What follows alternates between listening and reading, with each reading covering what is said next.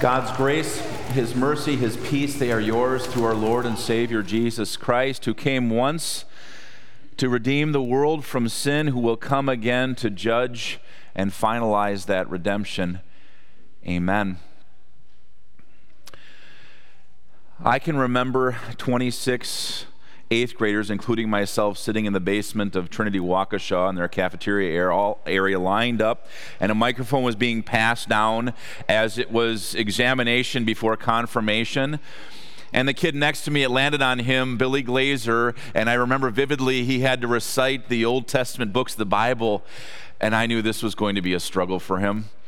And he was making his way through and he was making tracks, and I could see his mom was mouthing the next one and the next one to help him along. He was watching her closely. And then you get to those last books Habakkuk, Zephaniah, Haggai, Zechariah, Malachi finally a breath of relief. He got through the Old Testament books and those ones that are hard to spell, those names we don't know a lot about, these minor prophets that were sent to God's people in a hard time.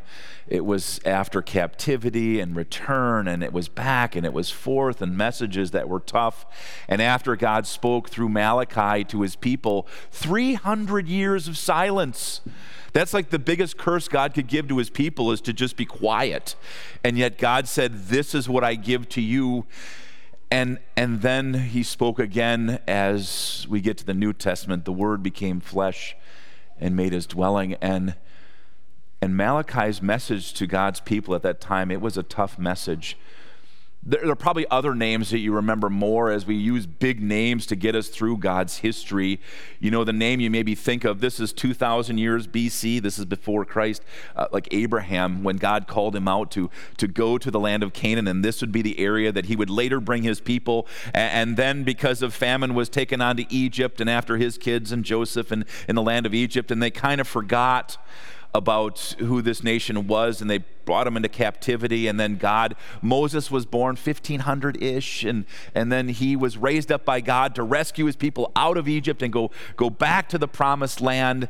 And, and then maybe uh, about a thousand ish, David, who was the man of, of God's heart, that King David, who wrote a lot of the Psalms and, and, and was the one who raised this nation up and expanded the borders and captured the Holy Land and, and put away all the, the that would need, be needed to build the temple. As Solomon, his son, would build the temple to the Lord. It was the highlight of, of the nation at the time. And then about 600 BC, the nation of Judah was, was carried off into captivity by, by like 500 ish. Everything was just annihilated. Babylon had come and, and taken God's people away. And now we're at a time when, when God kept his promise that he would bring back a remnant from captivity and he would bring them back to, to again establish his kingdom and, and, and build the temple. And through this remnant, God would deliver the world's Savior. And you'd think, why did I go through all this world history and, and, and, and all the Old Testament and just these sweeping, bold strokes? Well, you'd think after all the times that God made his promises clear and he said, Do this and I will do this, it was very clear. And God would bless when they followed and God would curse when they didn't. That after this, this last time, when he carried them away and he brought back this remnant, you'd think they'd say, Got it. They would learn from history and they would say, Okay, we understand when we rebel, you, you repay with justice and it's deserved served. And so now we're going to come and exactly what you say we will do. That, okay, we build the temple, we build it, but they didn't. That you, you rescue us from the from the, the captors and bring us back and give us this autonomy and you're going to bless your people.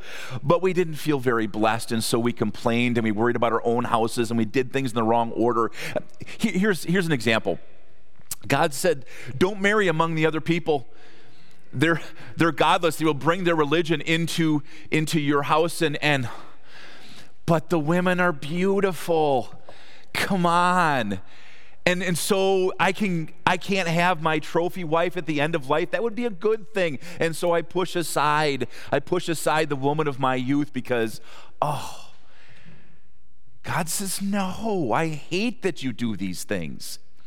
But let's let Malachi deal with this. It, it, it reads kind of like a playwright where, where God speaks, he answers for his people, and then tells them what is going on. And it, and it starts like this I have loved you, says the Lord. But you ask, How have I loved you? I brought you out of captivity. I've given you a purpose and a name. You are my people. And, and yet you don't show love in return. How have you loved us? He says, Because I have given you a purpose here on this earth that from you will come the world's Savior. Can't you see the joy in that? But then the people did not show love back. In fact, this is what he, the Lord says You don't show me the respect you show your own Father. You don't give me even that kind of respect. I'm, I'm God, and you don't give me the respect that you would give your own dad. You have, uh, you know, in, in the Father's house, you disrespect him, there's going to be recourse. And, well, how haven't we given you respect? Well, you don't give me your best. That's the problem. You don't give me your best. You're so worried about the stuff for yourself, your own homes and these things. And, and, and so you put me as, as, as second best or third best, or you only remember me in moments. And then, and then it says, Will you rob God? Is what he's saying. You, you, you go to church, but but in this, this, this worship of God, whether it's in attendance or bringing your tithes or your offerings, here's how it goes why can't I just bring the thing that's got a broken leg or that has spots or the things that I don't want to breed? What's the big deal? It's going to get burned up anyways. Why do I have to give you the best that I want to use for my flock and, and breeding in my flock so that I can have a better flock? Don't you want me that for me, dear Father? Or he says, Bring in the tithe, bring in your best, bring in the first to me, and I will bless you when you do this. But why, why so much? Why the first? God, and, and he even connects a promise. He says, When you do this, when you do this, I will unleash blessing upon you because I have my finger on that treasure chest in heaven and it will rain down on you. Trust me in this. But, but really? Maybe to, to make it more applicable to us today, imagine if your parent comes and gives, gives the child, gives to you as that child, a hundred bucks and says, Here, and it's all you have now use this as a blessing to yourself and to others, okay? Here's a $100, and immediately in your mind you think, oh my goodness, I want to have this video game, or oh my goodness, I want to have those clothes. And so off you go, spending and getting and playing and, and rejoicing. And then, then two days later is, is, your, is your parents' birthday. And then you think, oh man, I better do something for them too. When you look in your pocket and what's left 18 cents in chapstick and some lint. That's all that's left of the $100. And you think, well, it's what I got, and so I will give this to them to show honor to my parent. Is that really thinking? And to show honor, God says, I give you everything you have, all that you have, your abilities. And I say, honor me in this. Bring it to me first. Show love to me. I'm not saying all of it, just the first of it, the best of it. And, and then it says, God says, You have said harsh things against me. What have we said against you? You have said it is futile to serve the Lord. What do we gain by carrying out his requirements? All these religious and ceremonial and dietary things that God tells us to carry out. The unbelievers don't do that, and they're doing just fine. They're bringing in crops. Their life is rocking it. And we're, we're sitting here saying first to God, and then we got to have all these regulations. We got to follow all these things and give up a whole day of work so that we can just ponder God. It just doesn't seem to make sense when I could be doing so much more. Wouldn't God want that for me? That I could gain that much more and I can use more for Him then because I gain more. It all makes sense. And God looks and, and He laments. Why did I spend so much time in the message of Malachi? I just, I have to ask. This was very direct to Jews in the day, but has this conversation ever been played out with you involved? Do you sense it? Do you sense here today that you can say, as you stand before your God in his house, that my best is yours, God? It's, it's where my heart is. It's, it's what I long to do. It's, it's why I exist, because I exist for you. Is, is, that, is that our heartbeat?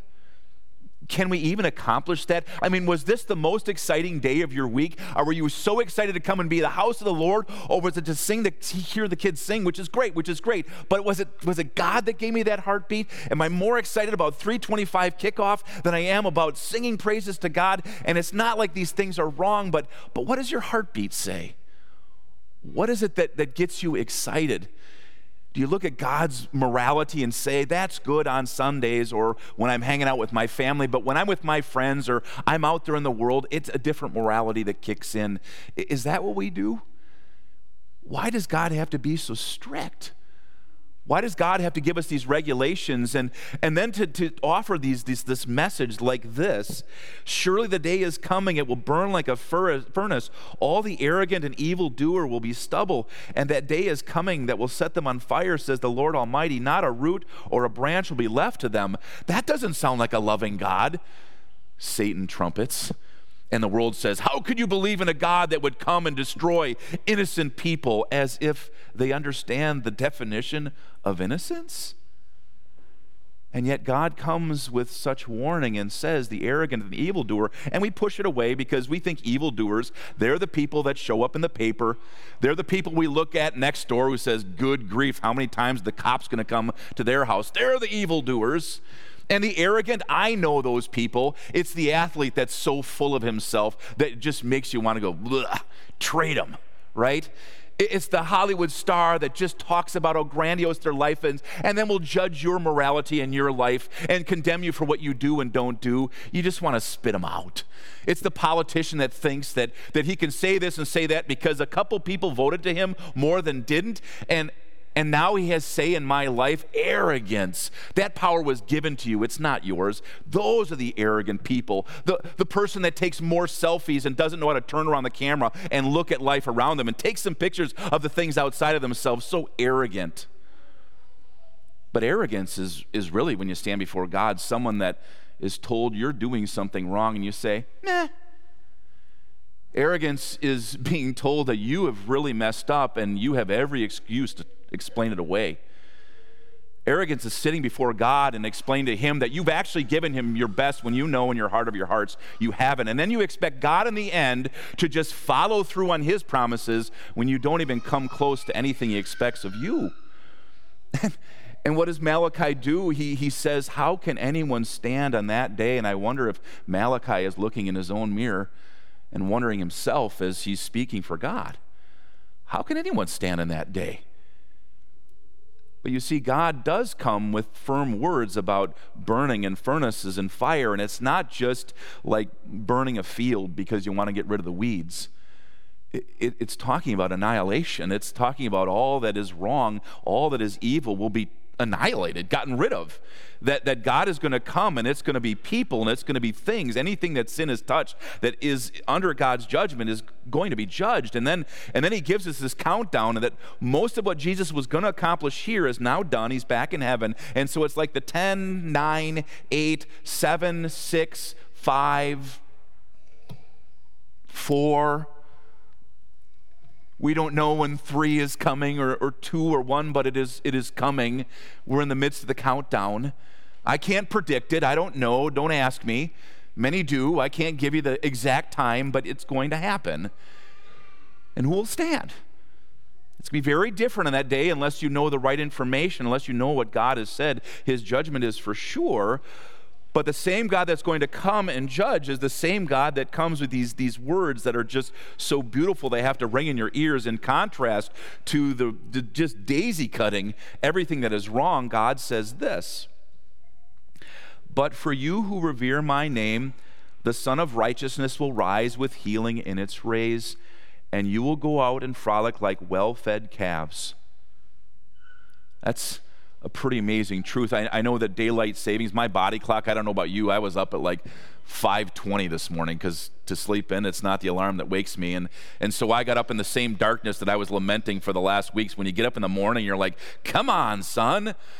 Let's see it happen, right? And, and maybe you got your cup of coffee and you were used to the sun rising. And then finally, when you see it coming over the horizon, you're like, finally, I don't have to rely on the lights in the house and I can get the light come in the windows. And it's kind of a beautiful thing when you think about it. Maybe it's colors of, of red or, or yellow coming on the horizon. If you're an early riser, it's a beautiful thing to see. And what is the, what is the expectation we have every day that the sun is going to rise, right? I mean, unless you're living in Alaska during that, you know, 23 hours of dreaded darkness, right? But still, you get the hour of, of light. And now that beautiful image of light coming and, and taking away the darkness and all that was blind to the eye is now allowed to be seen. That's really what happens. The cloud of God's judgment and all sin is the darkness that, that is this thick darkness, right? That just it, it affects us it, it's upon us and it affects us emotionally and physically and, and especially spiritually. And yet he says the sun is going to rise and, and its rays is going to be healing, that Jesus is the righteousness that God has promised and he will come. And it's going to be the righteousness that we now have by faith in Him, the righteousness He delivers to us in our hearts. What God demands, Jesus accomplished, and it's yours. So you can stand before God with faith in your heart, believing in Jesus, that not only is the righteousness, the good life that God demands yours, but the punishment that's deserved, that's been taken away too. That was put into Jesus' body, so you'll never have to experience it. And so we can stand with eager anticipation, with coffee in a cup in our hand, waiting for the sun to rise, and it will come. It's already starting to peak. And then the darkness will be gone, and there will be nothing but, but light.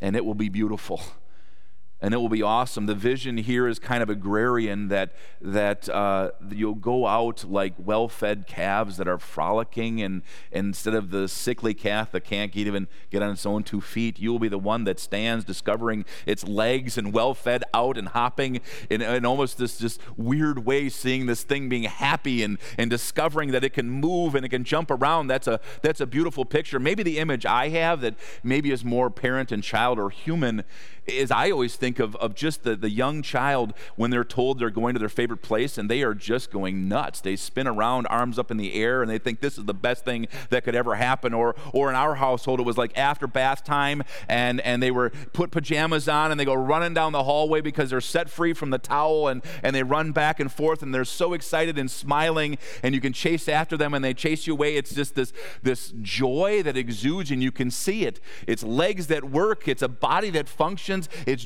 joy in the heart. And, and God says this is going to be the joy that's unleashed in you with the body resurrected that you have.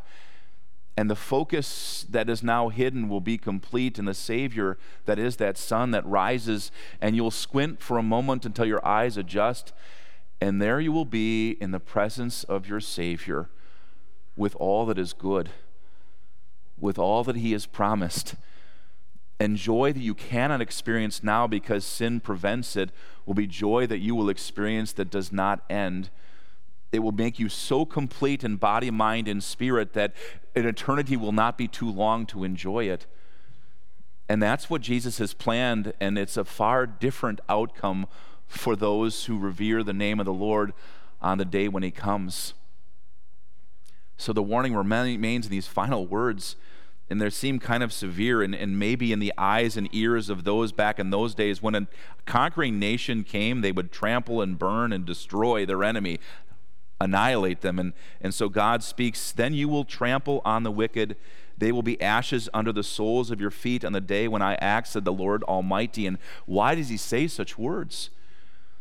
Because there is a danger that is very real that we in this life envy those that are outside of the faith because it seems as if in this life there is joy in their hearts that we can't afford.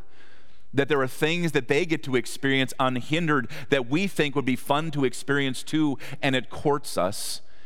It makes us think that the things we can hold in our hands and earn with the sweat of our brow and that we can amass are so important. And many times we leave God behind, not only in our offerings and gifts and following His regulations, but our heart leaves Him behind because it's what makes us happiest now.